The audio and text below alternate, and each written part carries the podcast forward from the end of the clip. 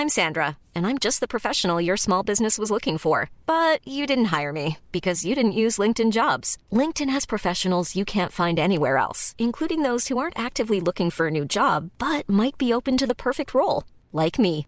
In a given month, over 70% of LinkedIn users don't visit other leading job sites. So if you're not looking on LinkedIn, you'll miss out on great candidates like Sandra. Start hiring professionals like a professional. Post your free job on linkedin.com/people today. Salut, c'est Thomas Rozek. Nos ciné a besoin de votre soutien. C'est les derniers jours de la campagne de crowdfunding de notre réseau de podcast Binge Audio. Ça se passe sur ulule, ulule.fr slash binge-audio. Plein de contreparties super à partir de 5 euros. Ça nous permettra de rester longtemps en votre compagnie. Alors on compte sur vous. Bonjour. C'est moi Orson Welles. J'aime pas trop les voleurs et les fils de pute. Salut ciné, votre rendez-vous avec le cinéma qui aujourd'hui change d'écran pour une petite session télé. Ça faisait longtemps qu'on ne s'était pas fait une émission complète sur une série du moment. Et vu que dans les salles c'est un peu morne pleine, en ce moment c'est doublement l'occasion de prendre un peu le temps pour causer de Trollhunters, chasseur de trolls en VF, la série animée de Netflix et DreamWorks créée par rien de moins que monsieur Guillermo del Toro soi-même. Pour en discuter sont réunis autour de la table trois fiers défenseurs de la cause trollesque. Rafik Djoumi, salut Rafik. Salut. Stéphane Moïsakis, salut Steph. Salut Thomas. Et Charline Roux, salut Charline. Salut. Et je salue également le public réuni ici à l'antenne Paris. C'est nos ciné, épisode 67 et c'est parti. Monde de merde. Pourquoi il a dit ça? C'est ce que je veux savoir. Trollhunter, c'est donc l'histoire de Jim, un ado qui d'un coup d'un seul se retrouve embarqué dans une guerre millénaire qui agite sous ses pieds un mystérieux monde souterrain qu'il découvre par la même occasion et dont il devient le défenseur en recevant le titre de Trollhunter, premier humain à en porter la charge, ce qui ne va pas aller sans quelques heures. Au contraire, c'est très résumé, hein, mais il y a 26 épisodes et il se passe tout plein de trucs. L'idée originelle est de Del Toro qui signe le double épisode d'ouverture et au casting vocal, on retrouve le défunt Anthony Elchin dans le rôle principal, avec à ses côtés les vétérans Jonathan Hyde et Kelsey Grammer et le redoutable Ron Perlman qui prête sa voix au terrible Bullard. Tu ne pourras pas m'échapper, chasseur de trolls Fais ton pire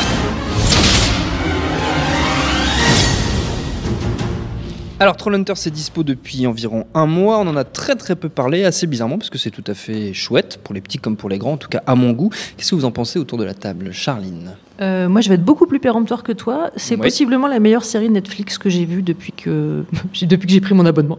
Euh, je trouve ça d'une beauté visuelle absolument époustouflante. Et alors, ce qui me plaît beaucoup dans cette série, c'est que euh, il y a à la fois un mélange de d'épique, de, de personnages un peu de type super-héros, tout ça mélangé avec euh, bah, cette phase de transition absolument atroce qu'on appelle l'adolescence. Et j'adore quand les deux sont mélangés, en fait. Je trouve que le, changement que subit ce garçon à la fois dans sa vie euh, professionnelle, puisqu'il devient chasseur de trolls, et euh, sa vie d'ado est hyper bien rendu. Il y a possiblement le meilleur sidekick qu'on ait vu dans un buddy movie depuis très longtemps, la personne de, de Tobbs, qui est donc son petit copain un peu, un peu très très drôle. Euh, c'est euh, en plus sur la biographie des personnages euh, dans, un, dans un dessin animé hyper ambitieux, hyper fouillé, c'est hyper recherché. Enfin, il y a une vraie. les personnages ont un vrai passé, on le voit dans le, on le voit dans la série. Enfin, moi, je suis absolument conquise par cette série et c'est peut-être anecdotique, mais c'est la première fois que je regarde une série avec mon enfant en fait. Donc le principe de binge watching avec enfant devient un truc euh, nouveau. Et c'est aussi la première fois qu'en la mettant couchée, je me dis, eh, je vais continuer à regarder sans elle quand même. hein. Bon. C'était les conseils parentaux Ouais. de Charline Roux. Rafik Oui, bah, sans, sans surprise, euh, je pense que ce qui m'a amené à découvrir cette série, c'est c'est un goût assez prononcé pour, euh, pour l'œuvre de- du Mexicain qui, qui se cache derrière. Bah oui. C'est vachement étonnant. Ça, c'est C'est super c'est fou, hein. Euh, Je l'avais pas vu venir. Mais, mais c'est c'est une façon de, de, de consommer euh, de consommer la série, puisque ce, ce projet-là, en fait, il, il commence à dater. On, on le voyait régulièrement dans les dans les fiches de, de Guillermo depuis, euh, je, je vais pas dire de bêtises, mais de plus de dix ans même.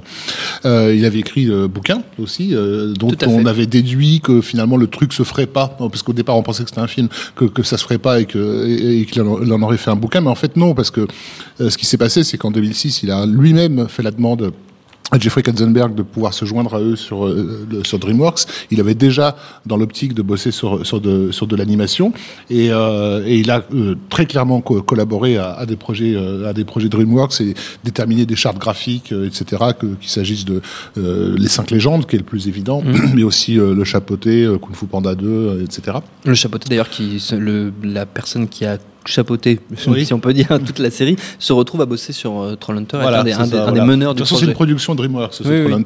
Et donc, du coup, effectivement, ça, ça le préparait à, à prendre en charge, euh, à, prendre en charge cette euh, série que, que lui-même a, a dit euh, est, est un hommage euh, aux séries que lui-même consommait enfant de, de, de- à la télé, qui était bon, à l'époque des trucs à la Anna Barbera, des Johnny Quest, ce, ce, ce genre de choses-là. Ce qu'il voulait retrouver, c'était, dit-il, ce- ce- ce- ce- cette approche totalement dénuée de- d'ironie et de postmodernisme. Euh, Il y, a- y y quand même un chouïa, euh, quelques petites notes d'ironie, parce qu'on on vit dans un siècle qui, euh, qui, qui le nécessite Qui dans, dans la série. ironique, oui. Mais, mais effectivement, ce qui, ce qui est rafraîchissant, c'est de voir ce, ce premier degré assumé. Et, et, c'est- et les épisodes sont réalisés. Enfin, en, tout- cas, moi, j'ai pas encore fini la saison, mais ceux que j'ai vus sont réalisés par, par Guillermo. Et, euh, et, et c'est un plaisir de revoir plein d'éléments qui ont émaillé sa, sa filmographie euh, là-dedans. On ça démarre sur un, sur un combat de, de trolls qui, qui pourrait être clairement sorti de, de- du final de, de Blade 2 dans, dans, la, dans la chorégraphie. On a, on a des évocations d'Hellboy euh, lorsqu'on découvre le monde des trolls, qui est ce- ce- cette espèce de grande place de marché. euh, euh, voilà. euh, Enfin, il y a, y a des tas de choses qui, qui nous renvoient à sa, à sa, à sa filmo. Et, et surtout ce rapport frontal au récit qu'on retrouvait déjà dans, dans Pacific Rim, qui est, qui est pas au goût de tout le monde, hein, dans un siècle encore une fois assez euh, postmoderne et cynique. Euh, ça, moi, ça me fait plaisir de retrouver euh, ce, ce premier degré. Quoi. Ce qui est assez intéressant autour de ce projet, c'est des une chose qu'on lui a hum, sorti à Guillermo del Toro, je l'ai lu dans plusieurs interviews. On disait mais pourquoi un, un projet d'animation comme ça? Il dit qu'on on, on le cantonne encore à plein, à- on va dire, on a beaucoup d'a priori sur son cinéma et sur ses goûts. Et lui s'étonne encore de voir que justement certains journalistes euh, sont interrogatifs euh, de le voir sur un tel projet. Oui, mais il reste que catalogué comme le- ce réalisateur euh, gothique, sévère, euh, comment dire, latin, euh, comme si effectivement le, le, gars n'avait pas fait n'avait pas fait Pacific Rim. Donc on se débar- débarrasse pas si facilement de, Ouais, puis, de euh, son enveloppe. On- Stéphane. Tout, tout le tout, tout l'aspect de la carrière de Guillermo del Toro, c'est joué, euh, en tout cas, euh, ce qu'il est devenu aujourd'hui. Après, après son, son, la façon dont il s'est fait réapproprier Mimic, et c'est joué sur le- le- l'aspect bicéphale, en fait, c'est-à-dire les Chines du Diable et, euh, et Blade 2, c'est-à-dire qui, même ses propres euh, amis, en fait, euh, l'appellent pour lui dire comment est-ce que tu as pu faire un film. C'est en l'occurrence c'est Inaritu qui l'appelle et qui lui dit, le réalisateur de The Revenant, à l'époque où il n'était pas encore, il venait juste faire Amour Chienne, qu'il qu'il appelle et qui lui dit écoute, j'ai vu euh, Les Chines du Diable, c'est magnifique, j'ai vu Blade 2, c'est une merde. Comment est-ce que tu es capable de passer de l'un à l'autre comme ça? Et il dit bah, c'est moi, c'est la même personne, quoi. Moi, je lui avais posé la question, je lui ai dit ça te fait pas chier, euh, ça vous fait pas chier quand, quand votre ami vous dit carrément ça? Il dit non, ça me dérange pas. Mais euh, voilà, c'est lui, il fait ses films, moi je fais les miens et, et- et j'aborde. j'a- Il aime, voilà, il, a- il aime les deux choses en fait, il les aime de manière égale. Et c'est ce qui est, ce qui est assez euh, intéressant euh, dans euh, Trollhunters parce que c'est un peu plus, je trouve même que des que des scénettes en fait euh, qui qui émaillent en fait, qui viennent de sa filmographie. C'est vraiment une manière de fonctionner. C'est la façon dont, dont, le merveilleux euh, en fait euh, côtoie le quotidien dans euh, dans voilà moi j'ai un petit bémol un peu sur la série qui est juste l'aspect quotidien justement vraiment que je trouve un peu trop DreamWorksien justement. C'est-à-dire le, le- les Jones avec leur téléphone portable leur skateboard leur vélo enfin voilà qui comment on dit que je trouve un poil caricatural mais sans, sans comment dire c'est pas très problématique mais je trouve ça dommage à- parce que c'est un on a l'impression que c'est une habitude en fait qui vient du studio plus que de Del Toro à proprement parler je le trouve plus fin en général sur ce genre de choses Les, figures euh, un peu obligées, je trouve qu'il les, il les retourne quand même euh, pas mal. Enfin, le, le simple fait que le, pardon, que le héros, qui est issu d'un- d'une famille monoparentale, euh, nous est présenté au début comme s'occupant de sa mère, à un point tel qu'elle lui dit c'est à moi normalement de m'occuper de toi et pas l'inverse. Et donc nous, en tant que spectateurs, de conditionner, de se dire ah bah oui finalement c'est un, c'est un gamin très responsable, pour découvrir en fait que le, le principe du récit, ça va être de le responsabiliser. C'est-à-dire qu'en fait aux yeux des narrateurs, le fait de s'occuper de, de sa mère comme il le fait ne fait pas de lui un adulte. C'est pas, c'est pas, c'est pas par là que ça va passer. Donc ça, pour moi, ça retourne doucement. le- les- les- c'est-à-dire ça met un peu de temps à démarrer pour moi dans le truc mais ouais. Moi, je trouve que c'est vraiment Charline. la force de la série, c'est-à-dire de, de super bien gérer la, la péripétie du, euh, bah, du, du passage de fin, de fin d'enfance, début d'adolescence, à un truc plus adulte et plus responsable. Je trouve que c'est vraiment extrêmement bien réussi. Et je trouve que c'est pas non plus tout, enfin, tout le temps que dans ce genre de, de format, on voit euh, des gamins aux histoires aussi, aussi compliquées quand même. Quoi. Non, le héros, euh, famille monoparentale, enfin, avec une histoire compliquée. Le, side, le sidekick qui vit quand même avec sa mamie. Enfin, C'est c'est assez- pas- Ça, c'est assez récurrent, mais effectivement, c'est assez récurrent, et, et- et- mais on est conditionné à, les, à, les- À un traitement. à- à un traitement. Et régulièrement, ils retournent, mais jamais violemment. Mais Hmm. il y a des- toujours des petits trucs. Ouais, Tu vois, le- le- enfin, le- je vais pas spoiler pour ceux qui n'ont pas vu la série, mais le, le, bad guy, euh, la, la façon avec laquelle nous nous a amené, c'est c'est vraiment le personnage de confiance du- d'une série habituelle qui, Ouais, lorsqu'il devient, lorsqu'il révèle être, être le bad guy, continue à, à se comporter très bien, comme un personnage de confiance, euh, etc. À un point tel où on se dit, mais attends, mais c'est, euh, alors qu'il nous a été révélé comme étant le bad guy, il l'est vraiment. Et je trouve que le, aussi le traitement du monde de l'école est, euh, est vachement bien dans ce cadre-là, enfin, avec un mélange euh, à la fois de réalité et de monde alternatif, mais le- la réalité de l'école est rendue de manière euh, assez intelligente, moi, je trouve. Oui, alors le- la, la série, en tout cas, pour elle, et ça, moi, je suis pas encore allé vraiment assez loin pour, pour voir être sorti de ce qui me pose problème sur ces points-là. Mais la série a pour elle, en fait, d'être, de se suivre. En fait, Tout- tous les épisodes se suivent dans, dans la façon dont le personnage va justement amener à, à faire son parcours du héros, quoi. Donc, euh, du coup, euh, là-dessus, je pense qu'on peut aussi lui faire confiance pour apporter. Il y a déjà, par exemple, au début, il y a l'idée que quand il est chez les trolls, euh, on lui fait son rite initiatique avec le premier combat, qu'il rate complètement, mais qui va réussir du coup dans, euh, la- dans la réalité. Il y a la façon dont, dont les deux univers se teintent. et, ça, et ça se retourne contre lui. C'est-à-dire Ouais. qu'on on, on termine sur une victoire euh, dans sa vie euh, réelle, et, l'épisode suivant, ça- son love interest, donc la- la- lui renvoie ça à la gueule, ce qui pour nous était une victoire, n'en est pas une du tout, tu vois. Donc, il y il y a- moi je pense que enfin, vraiment, je trouve que déjà là, il faut peut-être spécifier que la narration est quand même assez dense. euh, pour, Il se pour- passe pour beaucoup ce, de choses, ouais, pour ce Oui, genre oui. de série, hein, et pas vraiment, pas des, pas des petites péripéties, des choses qui, qui retournent complètement le, le principe. Il y a, il y a une série qui marche énormément ces trois dernières années. Euh, et à mon avis, euh, Netflix a lancé les Trollhunters un petit peu euh, pour gratter, euh, on va dire, ses parts de marché. C'est euh, la série Slugterra, euh, qui est pas mal suivie par, par les mômes, qui fait l'objet d'un énorme merchandising et qui se passe aussi dans les mondes souterrains, en fait, avec aussi des, des trolls. Et qui est pas trop, trop mal raconté. Enfin, c'est beaucoup de Joseph Campbell assisté de, au niveau, au niveau écriture, avec pareil un enfant qui a perdu son père, etc., d'une famille monoparentale et tout, et qui va se retrouver, se, se découvrir un destin, etc. Euh, j'ai pas l'impression quand je vois euh, mon gamin regarder euh, que les épisodes euh, euh, aillent aussi vite en termes de en termes de, narration et de retournement de situation successifs. On te crée des attentes, on joue un peu avec les attentes que tu as de, de spectateurs lambda de, de série. On va dans, ce- dans, dans cette direction-là et puis au moment le, plus inopportun, il y a un tout petit retournement. Moi, le coup de la de, la, de sa copine qui, euh, qui lui dit euh, péter la gueule à quelqu'un, c'est pas une victoire, ça m'a scotché. Enfin, euh, C'était un truc qui était acquis, genre ça a été sa victoire. Non, que dalle. Ouais. Et puis il y a des scènes euh, extrêmement impressionnantes, moi je trouve. Enfin, même en tant qu'adulte, il y a le- le- la scène de, alors je spoile pas, mais de, de l'envahissement d'une maison par des goblins, si mon, si mon vocabulaire est le bon.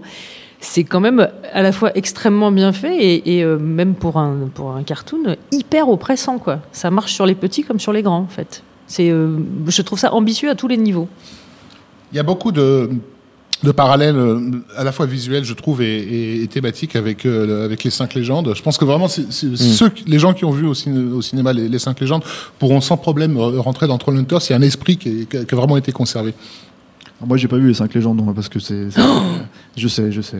Non, mais tout- Stéphane. tout- tous mes amis m'ont. m'ont- honte En fait, j'ai vu, je crois que j'ai vu trop de DreamWorks au bout d'un moment et, et du coup, j'ai- je rechigne un Et peu, même malgré le fait qu'il y ait le nom de, de Guillermo del Toro au générique et surtout sur les cinq légendes plus que sur le chapeauté ou sur d'autres. Oui. Euh, je traîne la patte pour le voir. Je le verrai évidemment. Je l'ai, je l'ai- j'ai le Blu-ray quelque part là, qui traîne, mais j'avoue que je suis pas encore euh, lancé dedans. Quoi. Par contre, ce qu'il faut vraiment aussi dire, c'est que euh, t'as as un travail sur le design en fait qui est très, euh, très, enfin moi je trouve assez magnifique et qui vend pour le coup beaucoup la série à mes yeux quoi. C'est-à-dire que par exemple le, le, le, troll, euh, le sidekick du troll euh, qui vient le voir et qui vient lui apprendre les choses, j'ai oublié son nom là. C'est, euh, c'est, euh, moi je trouve, enfin j'adore ce genre de personnage, euh, comment dire. Juste euh, gargantuesque et qui mange et qui euh, qui euh, qui, euh, qui est juste là pour euh, voilà et je trouve que ça c'est très réussi après tu parlais de merchandising et tout ça et je sais pas ça serait intéressant de savoir si une série comme Netflix ça fonctionne justement sur ces logiques là parce que pour l'instant même avec des très gros euh, films Non, non, comme non. le- le- le- L'exemple que je citais, Sl- Slugterra, a vraiment été conçu autour de, de ce merchandising. puisqu'il y a tout l'ancienne. Ouais, et puis, non, ça- puis- surtout, ça marche. hein. Je suis désolé. En tant que parent, en tant que parent, euh, mon portefeuille en, en, en, en sait quelque chose, parce que euh, j'en achète des slugs pour, pour le petit bonhomme. Euh, mais non, là, là, tu sens qu'il n'y a, pas- il y a pas un plan merchandising de- derrière. C'est vraiment un univers qui a été. euh, Non, mais même pour des grosses séries, justement comme Stranger Things ou des trucs comme ça qui sont pas euh, des, des séries animées, mais qui pourraient euh, générer peut-être euh, quelque chose en fait, des figurines ou quelque chose, Des t-shirts, c'est c'est- ouais, des vélos. Euh, mais euh, il y a pas, il y a pas pour l'instant, il y a rien eu en fait. Donc euh, à part un vinyle pour pour euh, par-ci par-là quoi, un truc comme ça quoi. Et juste, moi, j'aime assez aussi dans le- la série la symétrie entre les deux mondes, en fait. Euh, Oui. C'est-à-dire que le héros a un sidekick, son équivalent troll, enfin son formateur troll a un sidekick. Le personnage du gentil, peut-être méchant, euh, bah, celui qui a chez les trolls, c'est l'inverse. Mais en fait, tout est assez symétrique et euh, je, je trouve que tout ça fonctionne hyper bien ensemble, en fait. Un mot à rajouter Non Vous avez tout C'est dit bien. C'est bien, Regardez. c'est vrai, c'est super. Regardez. C'est bien, Non, regardez-le. voilà, enfin, si vous appréciez le cinéma de, de Guillermo del Toro, Oui, on s'y voilà, retrouve- je on pense s'y que- retrouve assez bien, bon, ouais. C'est vraiment dans la continuité de beaucoup de choses qu'il nous a déjà proposées. Pour terminer, avant de se quitter, les amis, on va prendre quelques instants pour les habituelles recommandations. On peut rester dans le domaine de l'animation. On a quand même déjà bien couvert par le passé, n'est-ce pas, Rafik, la filmo de Guillermo del Toro, mais c'est autorisé quand même, je vous rassure. Stéphane, tiens, tu commences. Bah, euh, effectivement, euh, tu parlais de, de Hellboy. euh, moi, je vais surtout, c'est Hellboy 2 parce qu'il y a, y, y un rapport au conte de fées qui est, qui est évident dans, dans, Oui, dans le film. On se retrouve vraiment Euh, ça. voilà, et j'ai l'impression que c'est un film qui est un peu moins apprécié que le premier pour des raisons, je sais pas, ça me paraît un peu étrange parce qu'il est assez différent du, du, Mm. du premier dans l'absolu. Et euh, il y a euh, des rapports un peu effectivement euh, Bah, similaires. notamment par exemple, ce, ce, mar- ce fameux marché euh, où T'as le on marché, a vraiment l'impression d'être dans euh, Hellboy 2. t'as aussi cette façon de, de détourner un petit peu les, atten- les, les, Oui. les- les attentions. C'est-à-dire que, par exemple, euh, comme dans euh, celui-là, là, t'as as des petits euh, lutins qui sont un peu maléfiques, en fait, qui apparaissent comme ça, comme t'as les fées un peu maléfiques dans, Oui. dans Hellboy 2, ce genre de choses, quoi. Et, euh, et effectivement, il y a, il y a ce rapport entre euh, la ville euh, Et le- classique, et le monde voilà, et le souterrain. monde souterrain Mm. merveilleux, avec le même souci du design très propre, très, très comment dire, enfin très pouillé, très très poussé en fait, voilà. Donc Hellboy 2, enfin, c'est, euh, en tout cas à revoir parce que je pense que les gens qui, euh, qui, euh, qui écoutent cette émission ont dû le voir, mais Oui, j'espère pour eux quand même. Mais bon, c'est toujours, c'est toujours bien de le revoir. Rafik. Bah, ou- outre le fait de recommander à mon collègue Stéphane de voir les cinq légendes, oui, bah oui, il serait temps. chaudement. Euh, non, je, euh, le, je parlais du chapeauté euh, que je ne vais pas le, le recommander en tant que, que bon film, mais en tant que, que, que, que- que curiosité, puisque c'est vraiment un, un projet malade qui est tiraillé entre deux extrêmes, puisque c'est d'un côté, bien sûr, un, comment dire, un, un, un spin-off de, De Shrek. qui est probablement voilà le, le, le- le pire dessin animé de toute l'histoire du cinéma, enfin de, de, de Shrek 2. Euh, euh, et qui conserve une partie de, cet esprit décadent. De, genre, là, je l'entends en tant que vieux moralisateur de, Shrek 2, euh, complètement euh, happé par euh, un univers païen euh, mexicain, euh, bah, qui, qui est donc celui de ce- celui de Del Toro. Et le, la conjonction des deux donne vraiment un objet bizarre, Oui, c'est bizarre, oui. bizarre, voire même par moments gênant dans, dans, dans son déséquilibre, euh, où on a des choses extrêmement inquiétantes avec ce personnage d'œuf là. Mmh. tu l'as vu, là oui, oui, oui, oui, voilà, tout à fait, oui. voilà. Qui- et, et- et on passe, c'est comme si on passait, je sais pas, de d'un Jean-Marie Poiré à du Jodorowsky. Enfin, il y a un truc vraiment. Euh, euh, voilà. vision infernale. c'est très très dur ce que tu nous fais, Rafik. Et Charline, tiens, pour finir. Euh, alors, sans comparer du tout hein, avec Trollhunter, moi, il y a un, un dessin animé que j'aime beaucoup, en fait. euh, C'est bah, Shrek 2. Voilà, tu l'as dit, c'est bon. c'est ça le truc horrible, comment terminer l'émission. Non, non, pas du tout. Pour, bah, pour, euh, entre autres, pour certaines des raisons pour lesquelles j'aime Trollhunter, pour le côté euh, comment devenir un héros et euh, ce passage, euh, enfin un peu teen movie, un peu comment on devient un adulte, je confesse euh, un vrai amour pour euh, How to Train Your Dragon. Que, voilà. Et le 1 et le 2, je, voilà, je trouve ça à la fois extrêmement tendre, euh, bien réalisé. Et j'ai retrouvé un peu de ça dans Trollhunter Ah oui, oui, aussi. tout à fait, oui. Voilà. Mais d'ailleurs, il faudrait vérifier si Guillermo n'était pas aussi sur, euh, sur Dragon. Mais il est partout, Guillermo. Il est partout, Rafik. Que Partout c'est bien. Partout où c'est bien, ça c'est vrai. Notre temps est écoulé. Merci à tous les trois. Merci à Jules à la technique. Merci au public qui a fait le déplacement ici à l'antenne Paris.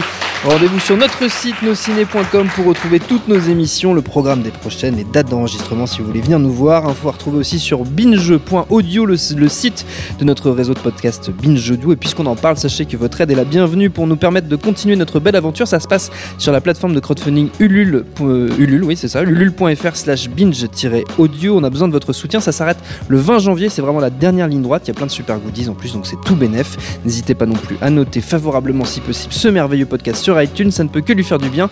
En attendant tout ça, on vous dit à très vite. Salut, c'est Mehdi Maizy. Retrouvez nos fun tous les vendredis, le podcast qui donne de l'amour à Kanye West, Michel Berger et Kalash Criminel. Uniquement dans nos fun.